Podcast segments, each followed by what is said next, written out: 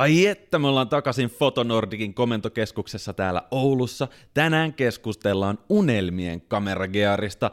Messissä on asiantuntija Juuso Haarala. Tervetuloa studioon. Kiitos, kiitos. Kiva olla täällä.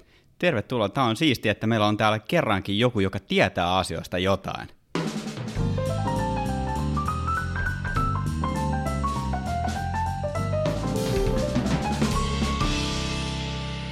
Me ollaan tosiaan Joonaksen kanssa täällä Oulussa ja meillä on tänään vieraana täällä studiossa kamera-asiantuntija, oikeastaan kameramestari Juuso.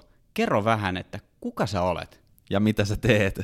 Hyviä kysymyksiä. No mä Haaralan Juuso, eli tällä Fotonordicilla niin teen vähän kaikenlaista. Jos olette meidän somea seurannut, niin olette ehkä saattanut mut sieltä tuommoisesta vinkkinurkauksesta tai kysy Juusolta palstalta jo huomatakin. Silloin kun mä en ole täällä Fotonordicilla, niin silloin mä oon ihan valokuvaaja ammatilta, niin harrastanut parikymmentä vuotta suurin piirtein kuvausta, aloittanut ihan filmihommista, mutta sitten tuommoinen kaksitoista vuotta, olisinkohan kolmetoista vuotta kuvannut ammatikseni ja tosiaan kuvaan myös edelleen niitä, opetan myös jonkun verran kuvausjuttuja, että teen kaikenlaista, mutta täällä mä toimin tuossa tiskillä ja vaihtokauppaa teen ja oikeastaan niin kuin melkein kaikkia, ihan asiakaspalvelusta alkaen, kaikkea raportointia ja tämän tyyppisiä hommaa. Eli tämä kaveri tosissaan tietää, mistä hän puhuu. Tämän päivän aiheena on tosissaan lintukuvaus, niin lähdetään liikkeelle tämän päivän aiheessa. Mitä pitää ottaa kameroiden ja linssien suhteen huomioon lintukuvauksessa? Et millainen geari soveltuu tähän lintukuvaukseen? No jos sanotaan, niin kuin, no paljon asioita on, mutta että jos ajatellaan, niin tietenkin sen tilanteeseen sopii vähän. On tässäkin hyvä olla olemassa. Tarvitaan semmoinen kamera mielellä, jossa on nopea tota, sarjatuli, pystytään niitä tilanteita sieltä tallentamaan kauhean mukavasti. Hyvä tarkennus on erittäin suuri plussa. Keskeytetään kupperi. Heti tuohon. Mä haluan kuulla lisää siitä sarjatulesta. Kuulostaa jännittävältä. Kuinka nopea on nopea sarjatuli nykyään? No nykyään nopea sarjatuli on, varsinkin jos on peilittömissä, niin sanotaan, että tuommoinen niin kuin kymmenen freimiä alkaa olla ihan perushomma sekunnissa, mutta sitten jos mennään ihan tuommoisiin niin kuin nopeampiin, niin kyllä se, että viisitoista kaksikymmentä löytyy. Olympuksella muista oli siihen, siellä on semmoinen hieno Pro Capture Mode, voin puhua vaikka siitä myöhemmin lisää, niin tota, se on, olisiko kolmekymmentäviisi kuvaa sekunnista, periaatteessa niin kuin elokuvaa kuvaa, ja sitten vaan poimii sieltä ne sopivat freimit välistä. Joo, mä oon itse asiassa kuullut, että jotkut mainostoimistot, kun ne kuvaa malleja, niin ne kuvaa semmoisella RAW-formaatilla, noilla jollain erikoisilla Redin kameroilla vastaavilla, että et sieltä voi niinku videon keskeltä vaan napata sen framein. Tähän menee lähelle jo sitä, että lintua ei tarvitse muuta kuin kuvaa videolle ja sit sä otat niinku se yhden ravikuvan siitä. Si- siihen suuntaan vaan ja valitsee sieltä sopivan kuvan. Okei, mutta mennään, mennään sitten siihen niinku perinteiseen malliin, ei kuvata vielä videota. Um, mulla ei ole itsellään yhtään putkea, millä voisi lähestyä tällaista eläintä, luonnonvarasta eläintä, niin mitä sä lähtisit noviisille nyt sit suosittelemaan? Nyt on niinku tota, lintubongauskausi on aivan kuumit hottia tällä hetkellä, että kaikki joutsenet on tainnut mennä jo tuosta meidän pään yli tuonne Suomen soille, mutta seuraavaksi sieltä on tulossa ties minkälaista lajia, että millä mä ne tallennan ne lentävät otukset? No lentäviä tai istuvia tai uivia tai mitään vaan, mutta kyllähän siinä pitkää polttoväliä silloin tarvitaan. Eli tota, no sanotaan, että jos kinovastaavuudesta puhutaan, niin tuommoinen kolmesataa milliä varmaan aika lailla se minimi, jolla voisit lähteä matkaan. Mieluummin sitten tuommoinen viisisataa, kuusisataa, neljäsataa. Huh, eli, huh. Kyllä. Siis nämä on ihan basuukan kokoisia tuommoiset kuusisataa milliset. Apua. Kannetaanko niitä oikeasti repussa vai onko tämä niinku, on sellainen niinku yksityisautoilijan laji? No kyllä ne ihan kohtuupainoisia ainakin osittain on, ja vähän riippuu sitä kamerajärjestelmästä totta kai, mutta mä muistan, että jossain tota, kauan kauan aikaa sitten ollut joku ehkä filmiajan semmoinen objektiivi, että se on kuljetettu oikeasti tämmöisellä niin pick-up-auton lavalla, ja se on ollut siis joku kaksituhatta milliä tai vastaava, että ihan semmoisia toki ei tarvitse olla. Joo, no eli sanotaan niin, että mä lähtisin nyt ensimmäistä kertaa tonne Fotonordicin hyllyjen väliin, niin sä vinkkaisit, että kolmesataa milliä olisi, niin kuin, pitääkö, pitääkö siinä olla zoomivaraa, mitä mä voitan sillä, että mä valitsen kiinteän, tai onko hyvä, että mulla on vähän zoomivaraa vielä siitä eteenpäin? Kyllähän sanotaan, että sata viisikymmentä kuusisataa millinen joku Sigma Tamron, niin ne on aika niin kuin, turvallisia, sanotaan ehkä helppojakin niin kuin, lähteä varsinkin aloittelemaan. Valovoimassa häviitä ehkä kuvanlaadussa jonkun verran, mutta sitten taas se monikäyttöisyys on, että jos se nyt lintu tulee lähemmäs, niin saa edelleenkin niin sopiva rajaus siitä, ei tarvitse jälkikäteen kroppailla niin paljon. Laitetaan asia perspektiiviin. Kuinka lähellä linnun pitää olla kuvaajaa, jotta kolmesataa millisellä saa siitä pärstästä passikuvan? Lasketaanpa vähän. Mä lähden silleen kauempaa, että jos sanotaan, että vaikkapa kotka olisi viidenkymmenen metrin päässä, ja Joo. sulla olisi silloin joku ehkä viisisataa kuusisataa millinen optiikka, niin silloin sillä voisi niinku saa semmoisen aika tiukan koko vartalokuvaan. Okei. Näin nopeasti laskettuna, että jos kolmesataa millinen, sen pitäisi olla niinku kaksikymmentä metriä, niin se olisi varmaan koko vartalokuva. Jos mennään sitten semmoisen pärstäkuvaan, niin silloinhan sen pitää olla ihan tuossa niin kuin siis vieressä. Okei, no mä en uskaltaisi edes mennä noin lähelle kotkaa, että ehkä mun pitää lähteä tuonne pankkiin neuvottelemaan uutta lainaa, niin on mahdollisuus saada kuusisataa millistä. Joo, ei muuta kuin avolava autokaupasta ja sitten kunnon jättituutti siihen kameran nokalle, niin sillä se lähtee sitten. Joo, ja pilkojuu kanssa sinne vielä avolavalle, niin siitä se olisi valmis setti kulki. Tota, mä oon kerran saanut kunnian kokeilla ystäväni Krista Ylisen tällaista tosi pitkää putkea, kun me kuvattiin Saimaan norppia. Ja mulla oli pikkuinen haaste siinä, kun mä kuvasin käsivaralta, niin se ei todellakaan ole niin kuin sille stabiili se itse kuva, mitä näkyy tuosta etsimen läpi, että mun piti nojata itse maahan ja pistää se putki vielä johonkin runkoa vasten, ja siltikin se tuntuu, että se tärisee, niin miten, miten tällaista asiaa voi niin kuin lähteä taklaamaan? Linnutkin liikkuu aika nopeasti. Se on ihan totta, joo. Sähän teit tuossa monta asiaa oikein, että sä lähdit hakemaan niin lisää tukea jostakin, se voi olla niin puu tai maa tai mikään vaan, mutta tokihan me sitten lähdetään aika nopeasti miettimään jotain niin monopodia, kolmijalkaa, jompikumpi, niissä on vähän käyttötarkoituseroa sitten niin kuin kumpi sopii kumpaankin paremmin tai mihinkin hommaan parhaiten. Monopodi kuulostaa lähtökohtaisesti kiinnostavalta, en omista. Mites kolmijalka? Nekin on suhteellisen paljon kehittynyt, että silloin kun mä ensimmäistä kertaa kannoin kolmijalkaa, mun piti niin kuin nostaa se kahdella kädellä lattialta. Se oli joku mun faijan vanha, siinä oli varmaan valurautaa tai jotain. Et minkälaista kolmijalkaa nykyään niin kuin lähdetään hakemaan? No joo, tietenkin jos sinne painon kanssa haluaa tota vähän kevyemmällä päästä, niin tuommoista hiilikuituversiota kannattaa silloin miettiä. Kyllä niillä alumiinisellakin pärjää, ja sitten varsinkin kun tuommoinen travel-versio, niin sitten siellä on, niin kuin, ne on ihan kompakteja nykypäivänä. Hiilikuitu kuulostaa aina kalliilta ja o- fansilta, se on avaruusteknologiaa. Joo, ja ehkä se vähän sitä onkin, mutta tota, onneksi nyt hinnat on aika laajassa kategorissa, että tuommoisen niin kuin sanotaan kohtuu hyvä hiilikuitujalusta, aika isonkin saa jollain tuollaisella kärillä parilla saalla halvimmillaan. Että kyllä niin kuin, jos ei halua sitä niin kuin kalliinta ja hienonta merkkiä välttämättä, niin sieltä kyllä rupeaa löytyä vaihtoehtoja jonkun verran. Siis tiedätkö mitä me tehdään? Me listataan valokuvauspodcastin someen nämä kaikki tuotteet ja laitetaan niistä pari esimerkkiä silleen, että saadaan niin kuin jotain konkretiaa, koska tämän niin kuin kuunteleminen ei välttämättä auta muistamaan, koska tämä ostoslista rupeaa olemaan tässäkin vaiheessa. Me ei olla päästy itse kameraan vielä, me ollaan vasta niin kuin shoppailemassa jotain tukijalkoja. Totta. Kyllä. Jos pitää niin kuin miettiä sitä monopodia, että sehän on niin kuin nätti, se on ketterä, kevyt, äh, helppo kuljettaa mukana, eli siinä mielessä niin kuin aika helppo tämmöinen lisätuki, totta kai, ja toimii mm. tosiaan vaikka tämmöisenä pienenä kävelytukenakin, jos niikseen. Sitten tuollaisessa tilanteessa, jos tarvitaan niin kuin pitempää suliaikaa, kohde on jollain, jossain määrin staattinen, vaikkapa joku kalasääski jossain puu, öisessä puun nokassa maisemassa pesässä, niin silloinhan se valotusajat toki voi olla pitempiä, niin silloin tarvitaan vähän tuommoista niin kuin tukevampaa, niin silloin se kolmijalka on sitten parempi vaihtoehto. Ja monessa mm. muussakin, toki se on moni käyttänyt vaikka jotain vedenvirtausta kuvaatsa tai muuta, että ne on vähän niin kuin aina käyttötarkoituskohtaisia, eli periaatteessa monopodin kanssa pärjää tosi pitkälle. Käsivarallakin pärjää nykyään, kun hyvät vakaajat herkkyyttä pystyy nostamaan, niin pärjää kyllä jo aika pitkälle, ja kaikista nopeimmissa kuvaustilanteissa käsivara varmaan onkin paras vaihtoehto. Niin, kolmijalka, siitä kun rupeat ruuvailemaan ruuveja auki ja säätämään, niin on kyllä kohde on ulkona maisemasta. Se on kotkat mennyt jo pitkän matkaa siinä, siinä ajassa, kun me saadaan Joonaksen kanssa jalustat pystyyn. Näin on. Niin ei pelkkää maisemakuvaa enää, että kyllä voi kertoa sitä tarinoita, että kyllä siellä joku lintulenssillä. Kyllä, jos ei muuta, niin hy- hyvä jalusta ja hyvät tarinat. Näin on. Mainitsit tuosta vakaajasta, niin minkälaisia nämä vakaajat siis on pitkissä putkissa?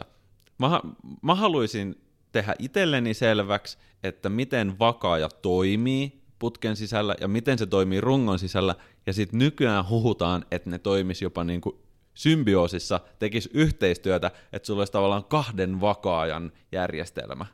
Se ei ole pelkkä huhu, se on ihan, vaikka kuulostaakin tosi mystiseltä, niin ihan nykyaikaa koko homma. Runkovakaahan toimii sillä, että se liikuttaa sitä kennoa siellä sisällä. Siinä on eri suuntaan niin kuin tasapainottavat ryhmät, ja sitten se kenno pyrkii sitä liikettä, niin kuin vaaka pystyy sitten vähän kulmittaa ja sivuuttaa ja näin päin pois tasaamaan.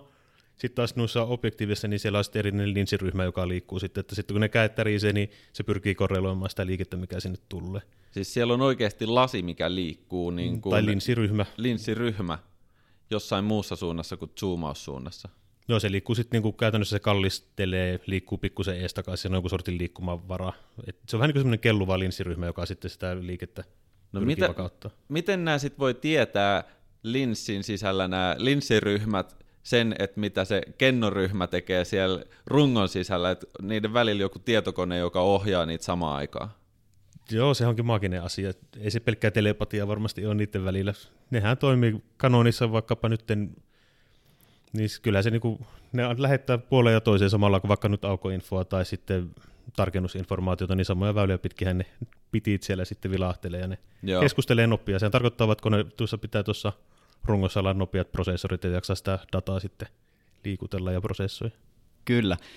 Tästä päästään siihen itse kysymykseen, mikä mua ja Joonasta täällä molempia kuumottelee, että kuinka pitkään me pystytään sitten oikeasti tällaisella yhdistelmällä kuvaamaan käsivaralta? Silleen niin kuin turvallisesti vai silleen silloin tällöin onnistuen? No otetaan sekä, että puhutaan varmaan jo yli sekunnin valotuksesta heittämällä. Okei, no joo, silloinhan vaikuttaa polttoväli. No tietenkin se perinteinenhän se on polttovälin käänteisluku, niin sekunteena, eli vaikka kaksisataa millinen, niin sitten kahdessa asohan sekunti, niin periaatteessa käsivaralta silloin pystyisi kuvaamaan tärähtämättömänä. Sitten usein on valmistajat ilmoittaa niitä aukkoarvoja, että tuommoinen perusobjektiivi, niin se on varmaan sillä kolmen neljä aukkoa suurin piirtein, mitä se sitten niin kuin vakauttaa. Sitten kun otetaan se runko mukaan, jos nyt ihan tuosta ulkomuistista heitä, niin olisikohan jotain semmoista niin kuin seitsemän, seitsemän puoleen aukkoa, koska kahdeksan aukon niin kuin vakautusta löytyy. Et varsinkin tuollaisessa laajakulmaoptiikassa, niin sehän on siis ihan järjettömiä aikoja. Joo, mä oon kerran ottanut keskellä yötä, ihan handheldina otin muuten kuvan, ja tähdet pysy tarkkoina. Mä olin aika ylpeä tästä mun suorituksesta. Ei ollut edes monopodia käytössä. Oi oi, kova.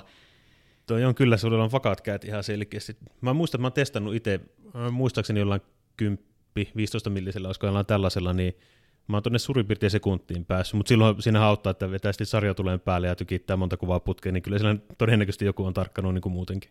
Mielenkiintoista. Hei, mitä jos ei ole tarpeeksi massia ostaa sitä kuudensadan millin putkea, niin voiko mä käyttää hyödyksi telejatketta, onko se niin kuin uhka vai mahdollisuus? No se on halpa tapa, tai verrattain halpa niin kuin niihin kallisiin objektiiveihin nähden, niin lähteä testaamaan pitempää polttoväliä. Nehän perinteisesti on yksi pilkku neljä, eli se on vaan suora kerro, eli sata millinen on sata neljäkymmentä millinen, tai sitten nopealla matiikalla, niin sitten aina samassa suhteessa, ja sitten kaksinkertainen jatketta. Ainoa huono puoli on niissä toki on sitten se, että ne sitten syö valovoimaa siellä, eli yksi pilkku neljä se on yhden aukon verran, eli vaikkapa viisi pilkku kuusi tuleekin kahdeksan aukkoa, ja sitten tota, kaksinkertainen jatke, niin se on sitten kaksi aukkoa. Että jos sulla on valovoimainen joku kuusisataa millinen, nyt ajatellaan, että on ollut paljon rahaa, niin valovoimainen kuusisataa millinen, nelosauko-optiikkaa, sä lyöt siihen kaksinkertaiseen tuommoisen telekonverteriin, niin silloinhan se on tuhatkaksisataa milliä, mutta se ei olekaan äf neljä, vaan se on äf kahdeksan, joka on sitten vähän pimiempi. Tää on niin kiehtovaa.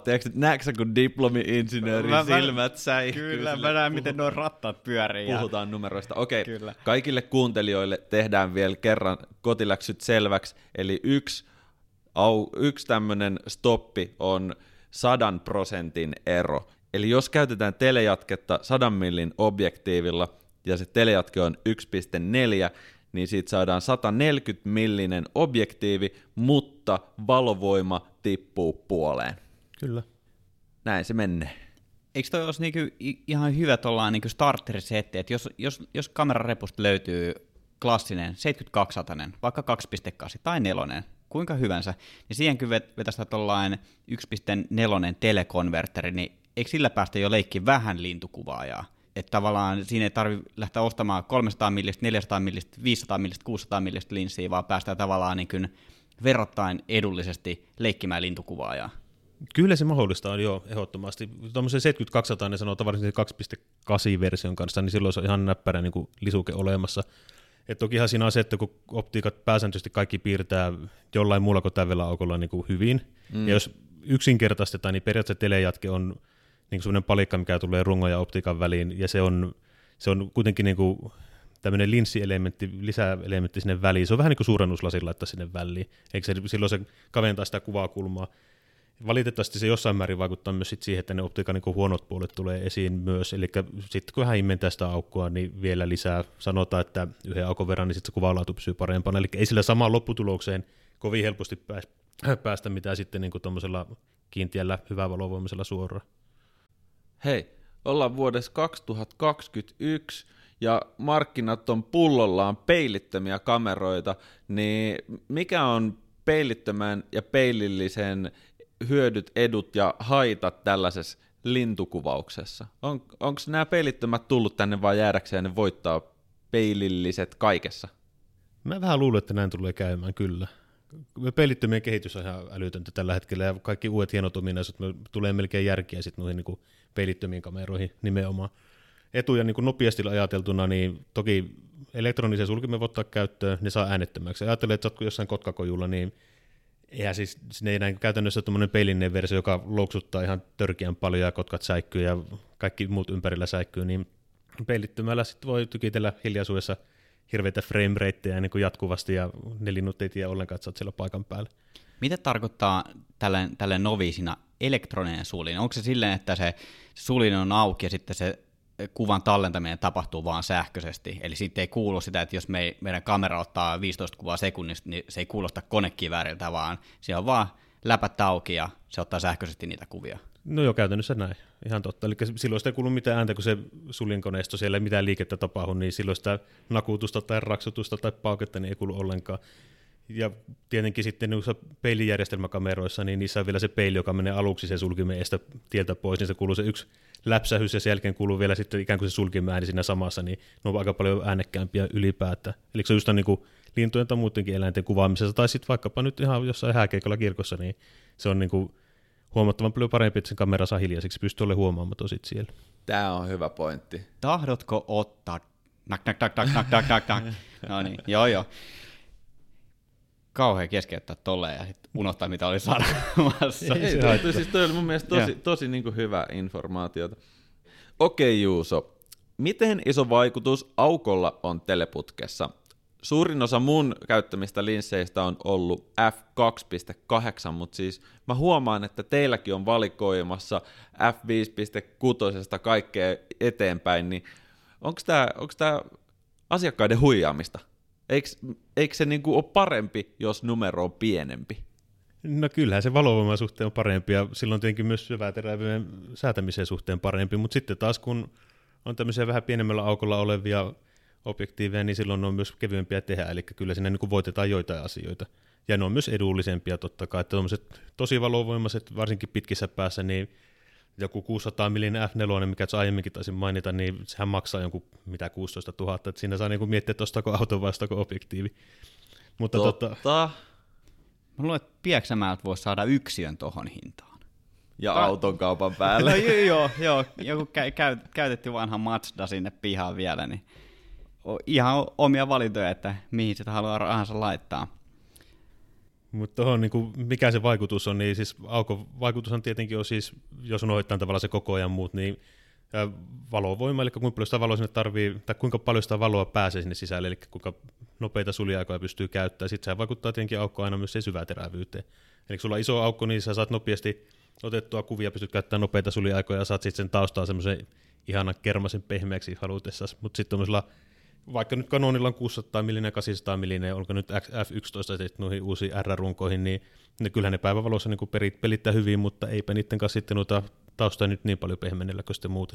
Mä itse asiassa ihan teille huvin vuoksi tein vähän matematiikkaa. Okei, okay. No niin. Yes. Me ollaan tämmöinen esimerkkitapaus sit siinä, että jos meillä on kolmesataa millinen objektiivi, joo, ja se on sitten semmoinen äf kaksi pilkku kahdeksan, vähän semmoinen arvokkaampi, hyvä valovoimainen, semmoisella pääsee noihin lintukuvauksiin jossain määrin, niin kuin, ja ehkä sen telejätken kanssa vähän pitemmällekin. Joo.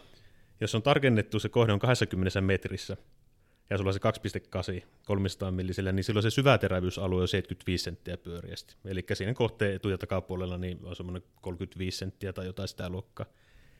Joo. Eli okay, aika kapea syväterävyys. Mutta sitten jos sama arvot kaikki muut säilyy, eli se on kolmesataa millinen objektiivi, joka on himmennetty sinne äf yksitoista, tai on muuten huonompi valovoimainen, ja se tarkennus on edelleen kaksikymmentä metriä, niin se terävyysalue sillä äf yksitoista sellainen on semmoinen noin kolme metriä, eli seitsemänkymmentäviisi senttiä versus kolme metriä, eli siinä voi miettiä, että...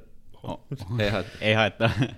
Joo. Eli siinä voi miettiä sit sitä, että tota, minkä, miten sen kanssa haluaa pelata, ja toki jos hyvää terävyyttä enemmän, niin silloin se ei ole sen tarkennuksen suhteen niin tarkka, että onko se ihan sit silmässä tai muuta. Nimenomaan, eli jos se kotka on tulossa täysiä sua kohti, niin kannattaa laittaa se äf-luku sinne yhteentoista, niin se on mitä todennäköisimmin edelleen tarkennettu. Sä et missaa sitä hetkeä, kun sä et missaa sun viimeistä hetkeä.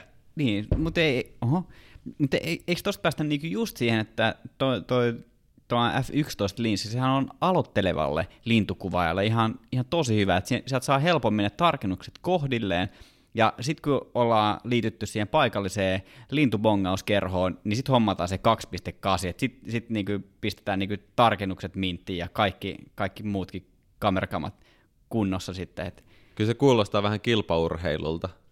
Joo, mutta tuolla on ihan nerokas. Mä ostan tuolla sen äf yksitoista lintukuvauslinssi, niin mäkin saan hyviä lintukuvia. Joo, pitää päästä kyllä testaamaan. Kiinnostaa tietää oikeasti, koska mä en ole varmaan kuvannut ikinä mun elämässä mitään äf yksitoista tai jotain vastaavalla äf-luvulla. Se on, mulla on aina siellä aukkoon auki.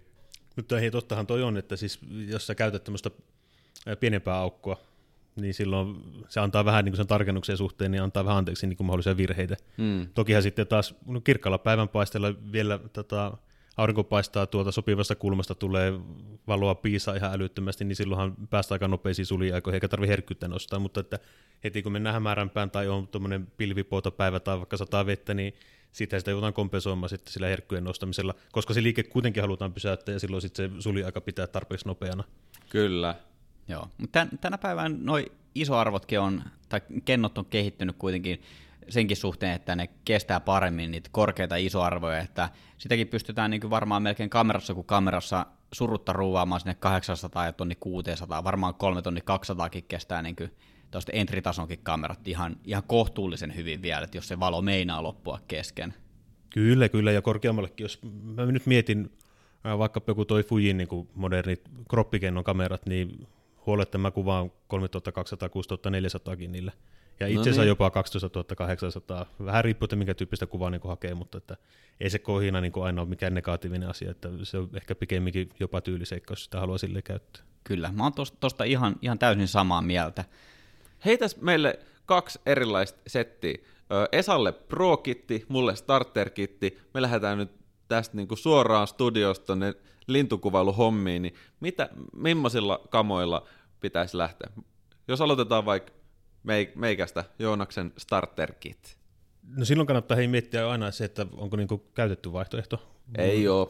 Missään nimessä, eli lähdetään heti uudella setillä. Koska, koska me, me, arvostan... me ollaan nyt täällä Fotonordicin verkkokaupalla, niin mitä me kliksutellaan tänne ostoskoriin?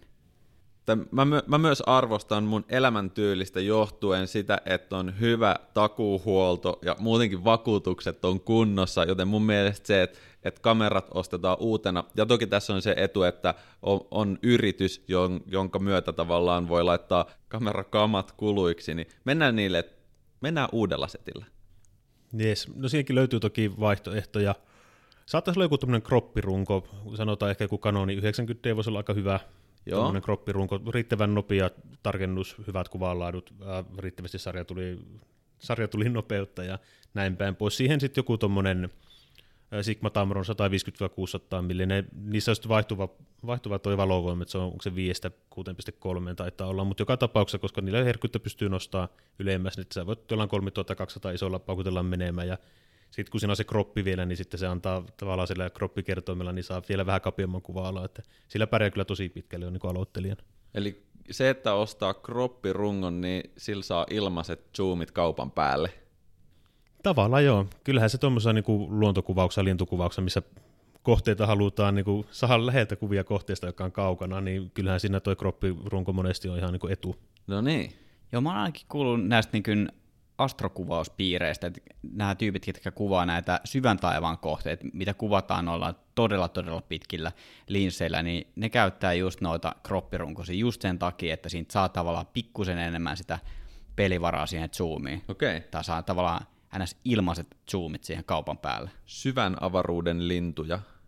Kyllä. Linnun rataa. Linnun rata. Damn, bro. Okei, okay, Esa, toi oli mun starter kit. Pistä paremmaksi. Mitä, mitä mä saan? Tul, tul, tuleeko tupla vakaajalla? Mä luulen, että me lähdetään niin kuin ainakin ajattelemaan sitä maailmaa, mikä mahdollistaa tulevaisuudessa tuplavakaajan. Mä menisin nykypäivänä luultavasti Canon är kuusi tai är viisi, jos tarvii megapikseleitä lisää. Törkeä hyvää tarkennus, mikä on niin kuin, toki aina hinnan mukaan sit saa lisää ominaisuuksia, niin törkeä hyvä tarkennus tämmöisen niin eläimen pään ja silmän tunnistamiseen, eli sillä niin kuin melkein mahdoton on missata, jos se kotka nyt on, tai sitten vaikka ihan joku talitiainen tai anteeksi, mitä nyt vaan kuvaa. Saaks Esa jonkun semmoisen setin, missä on silmän tun- kotkan silmän tunnistus? No kyllä se muihinkin lintuihin passaa, mutta joo. Ei Jeesus. Mä oon pa- pakko sivu- sivukommenttia tähän kertoa, että mä oon, mä oon kokeillut tota är kuusi ja mä oon kyllä oikeasti tosi vakuuttunut siitä silmän seurannasta, että et, tarkennus silmään ja siinä vaikka liikuttelet kameraa tai mallia, niin se, se pitää sen tarkennuksen siinä silmässä ja se toimii oikeasti tosi hyvin. Se on wow. Niin kuin taikuutta. Okei, okay. är kuusi, se on kamera, mutta mikä linssi? Niihin ei vielä noita niin kuin är äf-pajonetilla, eli niihin tota, pelittömien kanoon ei, ei kauheasti ole tota, objektiivin valikoimaa, jolloin siihen ehkä tuommoinen E F R F-adapteri voisi olla niin kuin paikallaan. Ne toimii se adapterin kanssa ne optiikat hirveän hyvin, joten sitä ei tarvitse tavallaan miettiä, että viekö se adapteri jotain ominaisuuksia pois. Sitten sinne vaan niin paljon kuin massia piisaa, niin sitten polttoväliä. Eli joku neljäsataa kuusisataa millinen. Jos on varaa ostaa objektiivi, joka maksaa auton verran, niin heti sitten semmoinen. Se olisi niinku se tosi tosi pro. Mitäs tuo on neljäsataa millinen? Pa- paljon sellainen maksaa? Mil- millä saa valovoimaa sen saa? No kaksi pilkku kahdeksan on ja sitten taitaa olla nelosta. Canonilla on muistaakseni se D O-versio, joka on semmoinen kevyt kuljetettava. Ihan reilisti täytyy sanoa, että en muista hintaa, mutta olisiko se sillä jossain kolmen tonnin huitteella? No se kuulostaa vielä niin tavallaan, kun aletaan puhua vaikka johonkin henkilökuvaukseen, joku tosi laadukas linssi, niin se alkaa kuitenkin olla tavallaan, se on vielä, vielä niin tavallaan ihan tehtävissä, että siinä, siinä ei tarvitse käydä pankin kanssa asuntolainan neuvotteluita, että saa, saa ostettua niin kamerakalustoa. Kyllä. Joo, ja siis on tuo niinku toinenkin vaihtoehto, mikä mä ajattelin, se passaisi varmaan ihan niinku kummallekin teille. Ainoa, mikä siinä muuttuisi, on runko ja optiikka, mutta tavallaan se idea sitten pysyisi samana. Eli aika monesti nuo olympukset on suosittuja just niinku lintukuvaajien keskuudessa. Olympuksessa on pienempi kenno, jolloin siinä se kroppikerro on sitten se kaksinkertainen, eli sata millistä onkin kaksisataa millistä vastaava ja näin päin pois. Jos mennään sinne ihan niinku pro, pro, pro, pro settiin niinku olympuksen kanssa, niin niitä tuli vasta semmoinen uusi sata viisikymmentä neljäsataa millinen neljä pilkku viisi aukolla olevan kokoisen zoomiala. Eli se vastaa siis kolmesataa kahdeksansataa millistä neljä pilkku viisi valovoimalla, oho. Jonka lisäksi siinä on sit sisäänrakennettu yksi pilkku kaksikymmentäviisi telejatke, oho. Jolloin se on sitten kahdeksansataa, siis tähän tulee, on se siis tuhat millistä vastaava ja aukko on viisi pilkku kuusi silloin. Eli tämä olisi se valinta, jos halutaan ottaa kotkasta passikuva kaksikymmentä metristä. Tähän justiin, ja siihen sitten Olympuksen joku ö, ykkössarjan niin kuin runko. Niillä on just näitä Pro Capture-moodia, eli pystyy kuvaamaan ihan törkeän nopeita sulinnopeuksia. Ja sekin toimii silleen, että sä niin kuin laitat sen moodin päälle, ja sitten kun sä painat nappia, niin se on ottanut jo bufferin valmiiksi niitä kuvia, eli tavallaan aloittaa sitten kuvien tallentamisen ennen kuin sä oot painanut nappia. Mitä järkeä siinä on? Kamera ottaa kuvia, vaikka mä oon ottanut vielä kuvaa. Se onkin tuossa varten, jos sun reagointiaika on tosi hias, niin sitten tota, voit korjata omaa sormen liikkeen hitautta. Okay. Vanhoille päiville. Joo, mä, mä, mä luovun mun Canonista, mä otan tuon Olympukseen. mä, mä oon sen verran hidas, niin mä onnistun lintukuvissa varmasti paremmin tuolla Olympuksella. Mennään sillä. Juuso, asiantuntija, heitä meille ja kaikille kuulijoille top viisi vinkit tähän lajiin. No siinähän voisi olla tota... Lajituntemus varmaan itse asiassa lintukuvauksessa auttaa aika paljon, eli missä niitä lintuja on, missä niitä voi, mihin voi aikaan niitä voi tavata ja näin päin pois. Eli osaa mennä oikeaan aikaan oikeaan paikkaan. On se sitten noita lintutorneja, yleensä ne on semmoisen paikan rakennettu, että siellä on tavattu lintuja aikaisemminkin, niin se on aika hyvä tämmöinen niin kuin paikka lähteä katsomaan. Lintuharrastajat, niin kuin monet muutkin harrastajat, niin on tämmöisenä niin kuin yhteisönä niin aika aktiivisia ja aika intohimoisia, joten ehkä kannattaa hakeutua sitten pongareiden ja muiden kuvaajien vaikka Facebook-ryhmään tai sitten jos on paikallisia harrastajia, niiden kanssa sitten lähtee ekaa kertaa. Öö, toki voi kuvata myös omalla lintulavalla tuttuja ja siinä ei ole mitään niin kuin huonoa tai väärää. Lintulautahan voi pikkusen vaikka koristella tuo jonkun kelon jostain tai jotain tämmöistä, että saisit sen niin kuin kivemman näköisen, miettiä missä kohdassa se, tuleeko sinne valo, milloin, millä tavalla, niin yhtäkkiä se talitintti tai varis voi näyttääkin aika komialta. Vaikka Tuo... ikkunan läpi ja keittiöstä kuvattuna. Tämä on jo, hyvä. Joku sellainen kelopuu keittiön ikkunan ulkopuolelle siihen, että aamukahvi hörppiä, siellä on kamera tanassa val, valmiina. Ja... Takapihalle semmoinen uskomaton lintustudio, aamuksi lintulive. Joo, ja sinähän voi laittaa vaikka kaukoisettavat salamat tai joku L E D-valot, että sä vois niinku rakentaa oikeasti ulkoista. Diskopallo, savukone, onkin usvaa joka päivä tai jotain tämän tyyppistä. Taas on usva. Aina on usva siinä pihalla, kummallinen paikka. Ja voihan sitä sen lisäksi somistelee, niin voi niitä lintuja houkutella myös. Että varsinkin pikkulinnut, niin kyllä ne oppii käymään siinä, että sulla niinku vähän siemeniä on, tai sitten jotain tämmöistä lyhdettä on siinä tarjolla, että niinku ja samoin kyllähän on kojuillakin, niin kyllähän ne linnuthan kuitenkin huokutella sinne paikan päälle. Ne oppii käymään sen takia, että siellä on haaskat, mitä voi käydä niin petolintoja kuvaa. Totta. Mitäs muuta mä keksin? No tietenkin siis tärkeä homma on se kalusto, eli sulla pitää olla sellainen kalusto, joka soveltuu siihen. Millä tahansa saa kuvaa otettua, mutta kyllä se sarja tuli ja tarkennus on niin sellaisia asioita, joihin kannattaa kiinnittää huomiota. Ja varsinkin noissa peilittömissä, niin noi, noi silmätarkennukset, mitkä alkaa tulemaan eläinten silmien, silmien niin koko ajan paranee, niin ne on niin hirveän iso etu. Samoin peilittymistäkin valotuksen suhteessa, että sä näet, mitä sä kuvaat niin suorilta, eli pystyt niinku kompensoimaan aika nopeasti lennosta, että haluatko vähän alivalottunutta kuvaa, joka raakakuvana sitten avaat, tai sit haluatko valottaa sitten niinku minkä kohan mukaan, että sinänsä ne peilittymät toimii, mä sanoin, että tuollaisessa lintukuvauksessa tosi hyvin. Tämä oli muuten ihan sairaan hyvä pointti. Uh, mun tuttu ei siis millään ymmärtänyt sitä, että se otettava valokuva voidaan näyttää kamerassa sen etsimen läpi sellaisena kuin mitä se on sit se tiedostomuoto, vaan sillä, että ohjelmoidaan kameran valotusarvoja ja nähdään reaaliaikaisesti, miltä se lopputulos tulee näyttämään, se ei ole mahdollista, jos sulla on peilillinen vanhan liiton kamera, vaan sä tarvit tietokoneen näytön sinne sun etsimeen, eli electronic viewfinder. Kyllä, kyllä. Eli siellä, siellä peilittymiskamerassahan on sellainen pikku, pikku näyttö, mitä sä oikeasti katselet, että sä et katso samaan tapaan sen peilin läpi, että se valo tekee sen hienon mutkan siellä prisman ja peilin kautta ja sitten tulee sun silmille, vaan se on oikeasti sellainen pikku telkkari siellä sun kameran sisällä, mitä sä katselet. Näin on, kyllä. Hyvä pointti. Sitten jotain muita asioita, jos miettii, niin tota, tietenkin jos ulos lähdetään, niin evästä pitää olla mukana ja sopivat vaatteet. Se ei haittaa, jos sulla on joku tuommoinen vaikka telttamallinen kannettava piiloko, jolla sä voit vähän itseäsi piilotella. Eli kaikkia tämmöisiä, että se ei ole pelkästään se kamera, ei se ole pelkästään sit se lajituntemus.